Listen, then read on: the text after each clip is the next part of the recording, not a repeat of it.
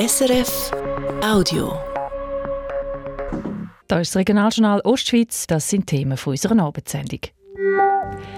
Mehr Licht ins Dunkel bringen, das will der Kanton Thurgau mit der Aufarbeitung von Medikamentenversuchen an Psychiatriepatientinnen und Patienten. Im letzten Schritt sollen die Betroffenen eine Entschädigung bekommen.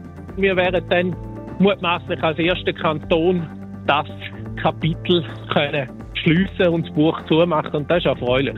Dann mehr über die Grenzen ausforschen und näher zusammenrücken. Die Uni St. Gallen hat heute Dornbirn, gerade nicht der Grenze, ihr erstes Forschungsinstitut zu Europa eröffnet. Computerwissenschaften stehen im Zentrum.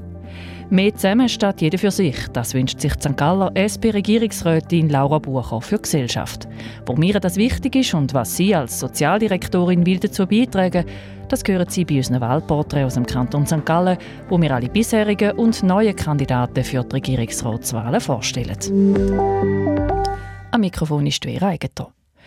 Im Kanton Thurgau sind über mehrere Jahrzehnte, von 1940 bis 1980, in der psychiatrischen Klinik zu Münsterlingen Medikamente getestet worden, die nicht zugelassen sind, an Leute, die nichts davon gewusst haben. Vor gut einem Jahr hat der Thurgauer Grosse Rat der Regierung den Auftrag gegeben, eine Gesetzesgrundlage auszuschaffen, um die Betroffenen zu entschädigen. Jetzt ist der Gesetzesvorschlag da. 25.000 Franken soll es pro Betroffenen oder Betroffene geben. Der Kanton rechnet mit Kosten von 12,5 Millionen Franken. 4 Millionen davon übernimmt der Pharmakonzern Novartis. Seit gut zehn Jahren wird im Thurgau schon über das Thema diskutiert. Der Marc Hannemann hat mit dem Thurgauer Gesundheitsdirektor Amos Martin vor der Sendung geredet und als erstes von ihm wissen, was der Kanton Thurgau schon für die Aufarbeitung gemacht hat. Der Kanton Thurgau hat in dieser Frage immer eine Pionierrolle eingenommen. Man hat zuerst eine umfassende historische Aufarbeitung gemacht von dieser Frage. Wir haben vor ein paar Monaten ein Zeichen der Erinnerung an drei Standorte im Kanton eingeweiht und jetzt als dritten Teil sollen die Leute, die noch nicht haben können, das Bundesgesetz über Fremdplatzierungen profitieren, noch auch finanziell können abgeholten werden, weil sie von den Medikamententests negativ betroffen sind. Das Thurgauer Kantonsparlament, also der Grosse Rat, hat ja die Regierung im letzten April beauftragt, so ein Gesetz über den Solidaritätsbeitrag auszuarbeiten, also die gesetzliche Grundlage dafür zu schaffen. Jetzt ist man so weit und kommt dem nach. Ja, der Regierungsrat hat alles daran gesetzt, um möglichst schnell vorwärts zu machen. Wir haben in der Zwischenzeit auch noch Vernehmlassung durchgeführt. Also, Sie sehen, wir hatten zwei Jahre Zeit gehabt, live für die Botschaft. Wir haben aber noch Vernehmlassung gemacht und sind jetzt innerhalb von ein paar wenige Monate äh, mit einer Botschaft äh, parat und parallel haben wir auch noch Verhandlungen geführt.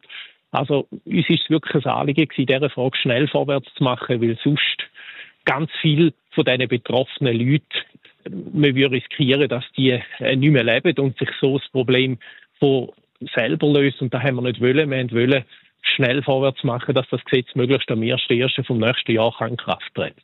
Sie haben es jetzt gerade angesprochen, es sind Verhandlungen geführt worden mit Novartis. Wie sind die Verhandlungen gelaufen? Ja, die Verhandlungen sind hart gewesen, aber auch fair und auf Augenhöhe. Und wir sind sehr dankbar für das Ergebnis, das wir haben können erzielen und äh, für den maßgeblichen Beitrag von 4 Millionen, wo wir haben können in diesen Verhandlungen rausholen. Sie haben es jetzt gerade angesprochen, ein Teil vom Geld, die rund 4 Millionen Franken, die gibt es von Novartis. Wie wird der Rest finanziert?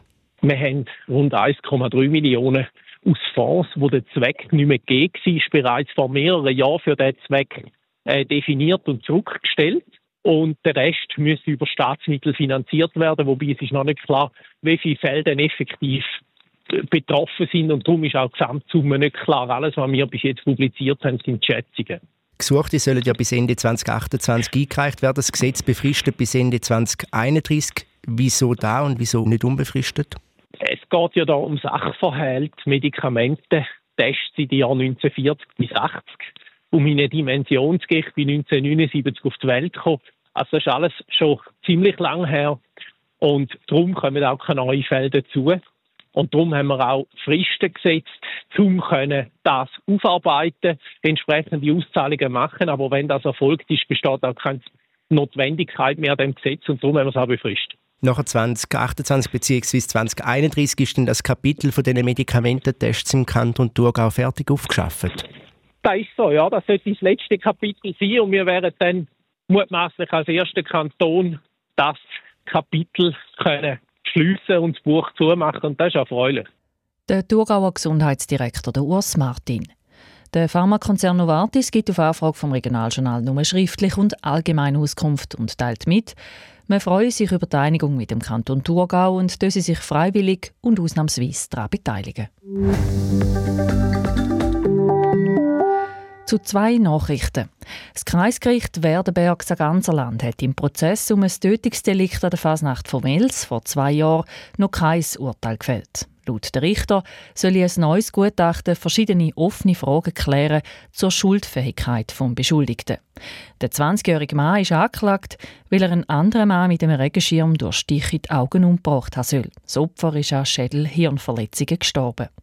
Weil der Anklagte bei der Tat viel Alkohol im Blut hatte, ist er für die Staatsanwaltschaft schuldunfähig. Die Richter vom Kreisgericht Werdenberg-Saganserland wollen bei einem neuen Gutachten zum Beispiel abgeklärt haben, wie fest der 20-Jährige an viel Alkohol im Blut gewöhnt war.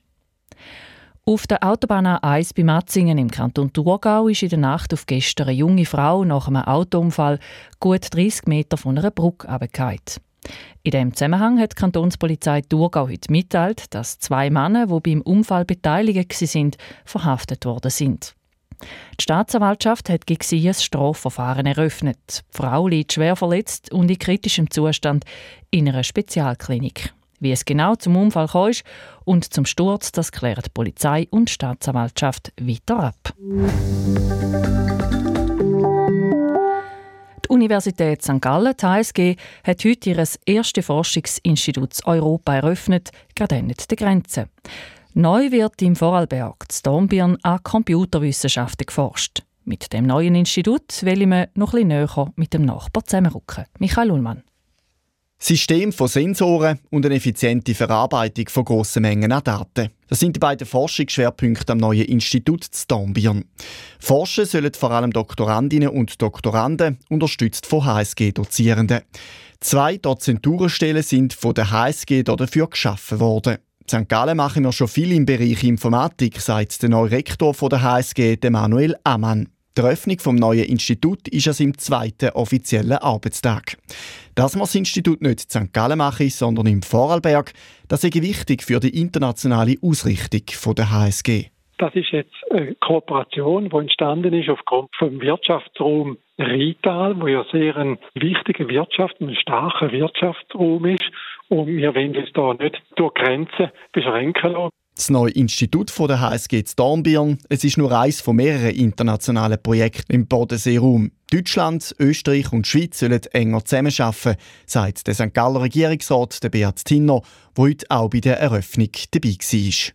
Das ist eine sehr wichtige Bedeutung, weil wir einerseits in dem Metropolitanraum können feststellen dass wir grenzüberschreitend äh, zusammenarbeiten, nicht nur natürlich im wirtschaftlichen Kontext, sondern auch im Bereich der Universität. Die Kooperation läuft über die nächsten zehn Jahre und das Forschungsinstitut kostet pro Jahr 1 Million Euro. Zahlt vom Land Vorarlberg und der Vorarlberger Wirtschaft. Für die HSG und den Kanton St. Gallen entstehen keine zusätzlichen Kosten. Sechs Gebiete, Zappenzell-Ausserrhoden, sind besonders für sogenannte Gross-Windkraftanlagen geeignet. Zu dem Schluss kommt die Ausserrhoder Regierung, die jetzt die entsprechende Anpassung im kantonalen Richtplan in die öffentliche Mitwirkung gibt. Christian Massina. Und zwar sind das Gebiet Hochham bei Urnest, Waldeck ob Tiefen, der Surrücken zwischen Tragen und Altstädten, Toneck an der Grenze zum innerrhodischen Obereck, gestaltet zwischen Heden und Wald und dem Gebiet Sonde bei Walzenhausen und Wolfhalden. Dass man sich für diese sechs Gebiete entschieden hat, ginge auf eine umfangreiche Studie zurück, sagt der Markus Fee, Leiteramt für Raum und Wald vom Kanton Appenzell-Ausserrhoden. Wir sind auf die sechs Gebiete gekommen, weil aus unserer Ansicht das Nutzungsinteresse, das heißt das Potenzial vom Wind und von der Energiegewinnung in diesen Gebieten größer ist als die Schutzinteressen, die tangiert werden innerhalb von diesen Gebieten. Dass unter den sechs Gebieten, die jetzt in Frage kommen, drei an der jeweiligen Kantonsgrenze zu St. Gallen und Appenzell Innerrhoden liegen, wo dort ebenfalls auf ihrer Kantonsseite Flächen für Windkraft einplanen, ist kein Zufall, sondern Teil von einer gemeinsamen Strategie von den Kantonen Appenzell Innerrhoden, Ausserrhoden und St. Gallen. Kantone haben sich koordiniert in dieser Frage und Ziel ist natürlich, dass man möglichst grosse Gebiete kann bezeichnen kann, dass man Gebiete kann konzentrieren kann. Das entspricht auch dem Konzept vom Bund, wo da explizit so den Kantonen empfiehlt, um auch eben den landschaftlichen Eingriff möglichst zu reduzieren. Zu der Mitwirkung, die sich jetzt auch die Bevölkerung soll können, ein Bild von den sechs möglichen Standorten machen hat der Kanton Appenzell Ausserrhoden auf der Internetseite ausführliche Beschreibungen zu jedem einzelnen Gebiet aufgeschaltet. Dazu gibt es zwei Informationsveranstaltungen, wo laut dem Kanton nicht nur Vor- und Nachteile, sondern auch kritische Stimmen sollen einen Platz bekommen. Das Mitwirkungsverfahren startet nächsten Montag und geht bis Ende April. An vielen Orten sind momentan Skiferien, zum Beispiel in St. Gallen und im Thurgau. Die einen oder anderen dürften diese Woche auch im Engadin auf den Pisten unterwegs sein. Im Oberengadin, St. Moritz, soll das Wochenende eine Modeschau und grosse Party durchgeführt werden. Das italienische Modelabel Moncler veranstaltet ein exklusives Fest St. Moritz. Seit Wochen wird dafür gebaut und zwar mitten im Wald, am Rand vom Skigebiet. Verschiedene Medien haben berichtet, dass kantonale Amtsstellen die Pläne im Voraus kritisiert haben, weil es Bedenken punkto Naturschutz gibt. Und auch die Umweltverbände haben wenig Freude. Amanda Lenz von ProNatura fasst es so zusammen. Ähm, in der Region gibt es eigentlich genug andere Gebiete, die touristisch so stark genutzt sind, dass eine Modeschau keinen Einfluss auf Natur hätte. Äh, prinzipiell ist der Wald im Winter für Wildtiere sehr ein wichtiger Ort, wo Ruhe wichtig ist und wo Ruhe respektiert werden soll. Trotz allem hat die Gemeinde St. Moritz die Party bewilligt. Der Marc Melcher hat darüber mit dem St. Moritzer Gemeindepräsidenten Christian Jenny geredet. Christian Jenny, rund um die Party äh, vom Modellabel Montclair hat es äh, Kritik gegeben vom Kanton, das Amt für Wald und das Amt für Jagd und Fischerei sind offenbar kritisch dazu gestanden. Wieso hat es die Gemeinde gleich bewilligt? Die Gemeinde hat äh, in sehr enger Zusammenarbeit mit den Ämtern und vor allem mit unserem Gemeindeförster das diskutiert und zwar sehr ähm, auch widersprüchlich diskutiert und wir sind dann zum Schluss gekommen, dass wenn man das unter genauesten und höchsten Auflagen äh, durchführen dass das absolut machbar ist. Man hat strengste Auflagen seitens der Gemeinde. Und bis jetzt muss man ehrlicherweise sagen, dass die Leute, die das dort veranstalten, die, die dort aufbauen, dass sie sich zu 100% daran halten und extrem genau und vorbildlich arbeiten. Und wir haben auch den touristischen Wert abgewogen und sind auch zum Schluss gekommen, am Schluss des Tages gehört es ein bisschen auch zu der DNA von Samoritz. Samoritz ist seit 150 Jahren oder mehr bekannt, auch für ein bisschen extreme, extreme Partys natürlich, die ein bisschen über die Stränge schlagen. Aber das gehört zu der DNA, das ist Heritage. Die strengsten Auflagen, wie sehen die aus? Am Schluss des Tages darf selbstverständlich weder Bäume gefällt werden, noch darf im Wald und im Bild irgendetwas passieren. Und ähm, also die Auflagen sind wirklich so, ich kann das auch wirklich sagen, wir haben sehr, sehr einen kritischen Förster bei uns. Eigentlich kann man sagen, da kann ich mich auch auf, meine, auf, meine, auf meine Leute verlassen. Wenn unser Gemeindeförster sagt, das kann man so machen unter den Umständen, dann ist das absolut bewilligungsfähig. Und es ist auch bewilligungsfähig. Am Schluss ist es Gemeindehoheit und nicht der Kanton, der das bewilligt. Sie haben vorhin gesagt, man hat auch die, den touristischen Aspekt äh, berücksichtigt. Hat man den am Schluss auch höher gewichtet als die Interessen der Natur? Nein, hat man gleich gewichtet. Man hat gesagt, man kann es machen. Und da es sich wirklich um einen Anlass mit einer absoluten, herausragenden Exzellenz handelt, haben wir gesagt, wir tun das mal als Versuchsballon bewilligen. Wir tun das mit Argusaugen beobachten. Würden Sie in Zukunft so etwas nochmal bewilligen? Das tut man eben im Nachhinein entscheiden, aber man kann nicht im Vorhinein wissen, was wäre, wenn. Und man kann auch gewisse Sachen einfach mal Try und Error. Und der jetzige Vorstand ist durchaus ein, ein, äh, ein ermöglicher Vorstand. Ein, wir sind Enabler. Wir versuchen möglichst viele Sachen zu ermöglichen, wo irgendwie im, äh, in der selbstständigen Rahmenbedingung von der Gesetzgebung funktioniert. Und das funktioniert. Wir tun es, wie gesagt, mit Argusaugen beobachten. Und wenn man dann zum Schluss kommt, so etwas geht auf keinen Fall mehr, dann ist es halt dann so sagt der Christian Jenny, Gemeindepräsident von St. Moritz. Und jetzt widmen wir uns der St. Galler Politik. Wahlen im Kanton St. Gallen.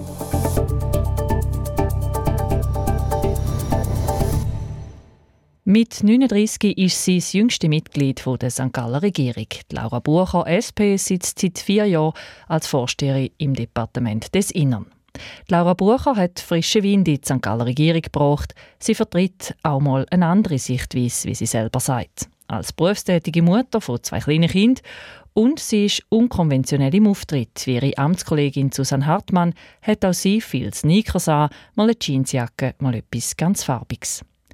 Jetzt kandidiert Lara Bucher für eine weitere Amtszeit. Martina Brassel hat sie in ihrem Büro besucht.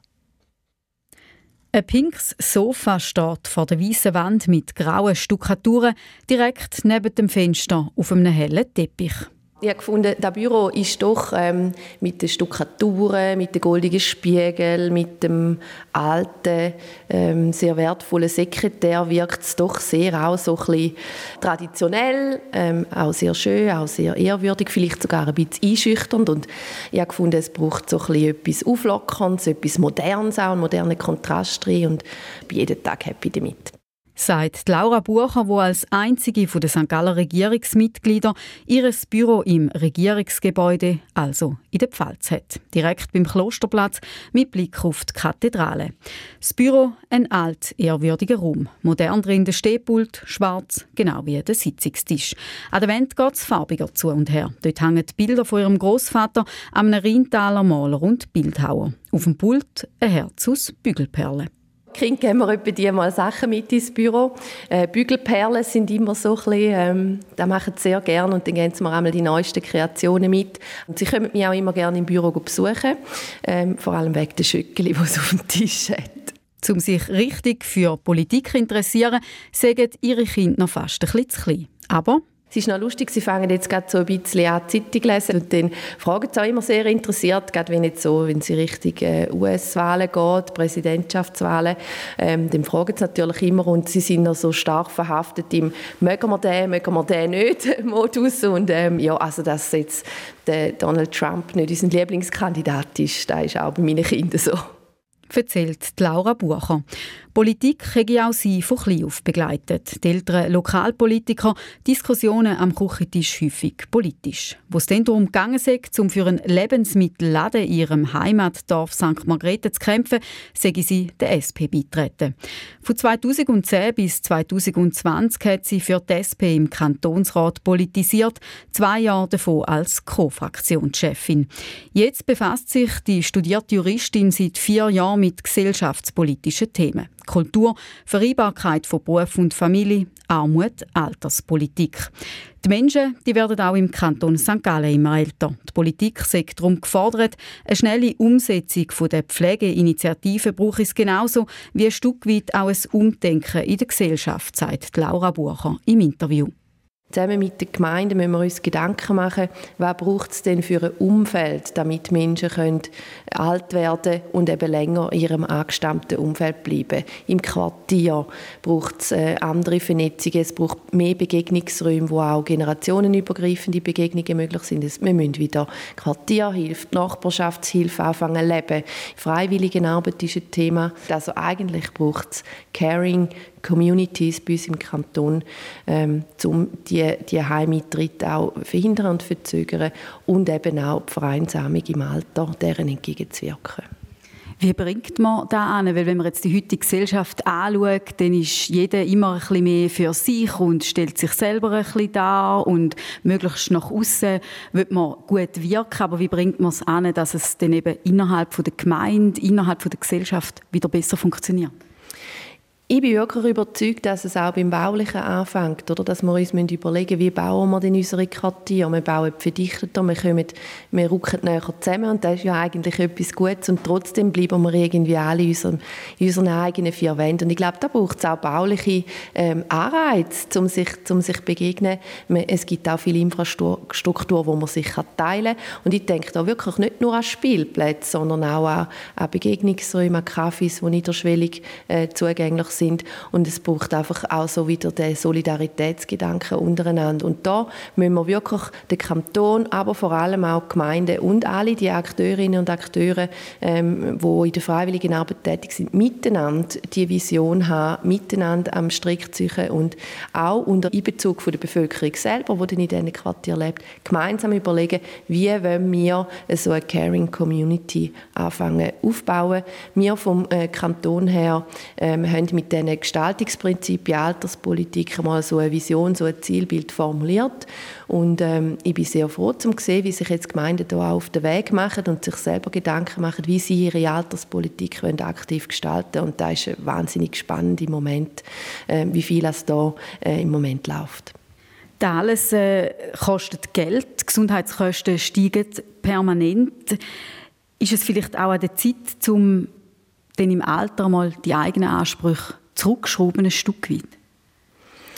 Ja, das ist natürlich schon äh, immer die Frage. Ähm, wir alle sind Mitverursacherinnen und Mitverursacher natürlich von diesen äh, Gesundheitskosten. Aber ich persönlich bin schon, schon überzeugt, wenn wir uns äh, die Gesundheitsversorgung, ähm, so wie wir sie jetzt haben und dürfen geniessen, wollen leisten, dann müssen wir einfach die Rahmenbedingungen dafür schaffen, dass wir uns das auch leisten können.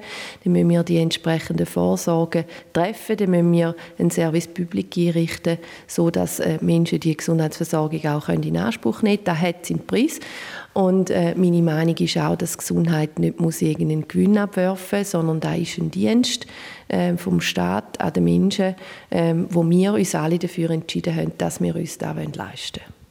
Kann Digitalisierung da vielleicht auch ein Stück weit helfen? Digitalisierung war ja in Ihrem Departement ein grosses Thema gewesen, äh, die letzten vier Jahre. Kann es auch im Gesundheitsbereich helfen, um ja, Kosten zu sparen?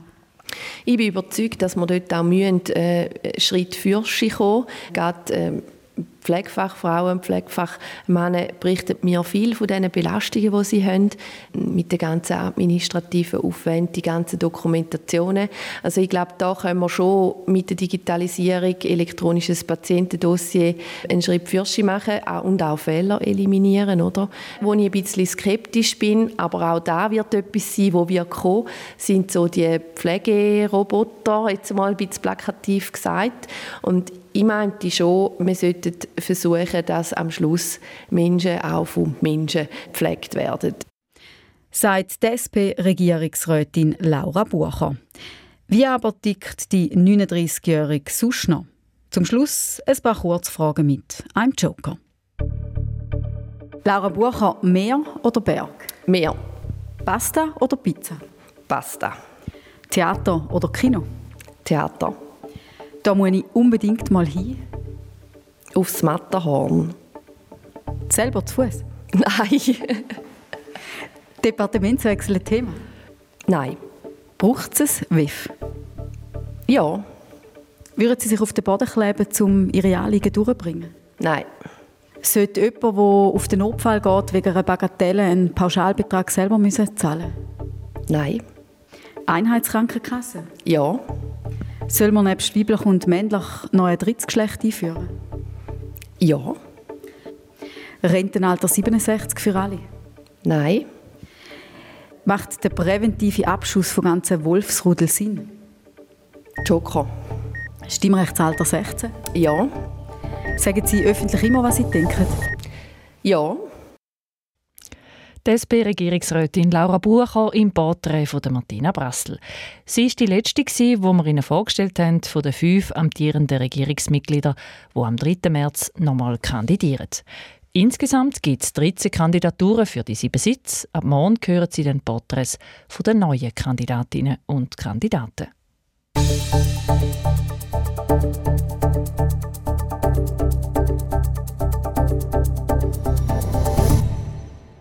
Es ist drei Minuten vor sechs und damit Zeit für die wichtigsten Meldungen vom Tag in der Zusammenfassung. Die Thurgauer Regierung hat die gesetzliche Grundlage geleitet, damit Betroffene von den Medikamentenversuchen finanziell entschädigt werden können. 25.000 Franken Solidaritätsbeitrag sollen Betroffenen oder eine Betroffene überkommen. Der Kanton rechnet mit Kosten von 12,5 Millionen Franken. Maximal 4 Millionen Franken will das Pharmaunternehmen Novartis beisteuern. Bis in den 80er Jahren sind auch Patientinnen und Patienten von der psychiatrischen Klinik Münsterlingen Medikamente getestet worden, die keine Zulassung hatten. Die Betroffenen haben nichts von diesen Medikamentenversuchen gewusst.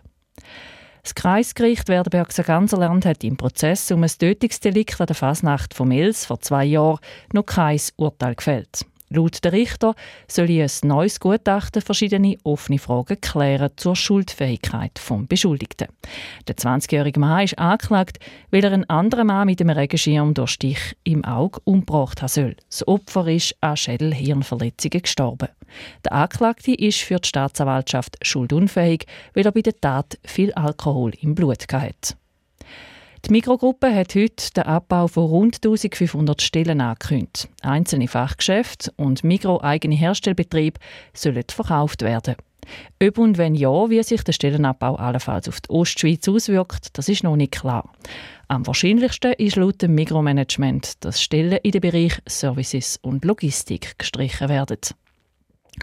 Die Uni St. Gallen hat heute Dornbirn im Vorarlberg an den Grenzen ein neues Institut eröffnet, das auf dem Gebiet der Computerwissenschaften forscht. Mit dem neuen Institut will man sich nicht durch Grenzen beschränken lassen, heisst es von der HSG heute. Zahlt wird das Institut vom Land Vorarlberg und der Vorarlberger Wirtschaft und kostet jährlich 1 Million Euro. Die Zusammenarbeit läuft über die nächsten zehn Jahre. In der Ostschweiz gibt es ein sonniges Wochenende. Die genaue Prognose mit dem Felix Blumer von SRF Meteo. Morgen ist es oft sonnig, ab und zu ziehen dann höhere Wolkenfelder vorbei. Über dem Thurgau und dem Bodensee liegen am Vormittag teilweise Nebelfelder mit einer Obergrenze so im Bereich von 500 oder 600 Meter rein. Sie lösen sich bis am Mittag meistens auf. Morgen Morgen ist es kühl mit etwa 2 Grad Romanshorn und 4 Grad Gäs oben. Am Nachmittag wird es dann wieder mild mit 9 Grad zwischen Weinfelden und Rebstein. Am Sonntag ändert sich wettermäßig wenig. Es bleibt sonnig mit ausgedehnten hohen Wolkenfeldern, die eher noch etwas dichter sind als normal. Dazu bläst in der Höhe starker West- bis Nordwestwind mit Sturmböen. Die Temperaturen erreichen zwischen Rapperswil und Eneda rund 9 Grad. Und das ist das Regionaljournal vom 2. Februar. Weiter geht es jetzt gerade mit dem Echo der Zeit. Verantwortlich für die Sendungen diese Woche Michael Ullmann. Am Mikrofon ist Vera Eigentor. Wir wünschen einen schönen Abend. Das war ein Podcast von SRF.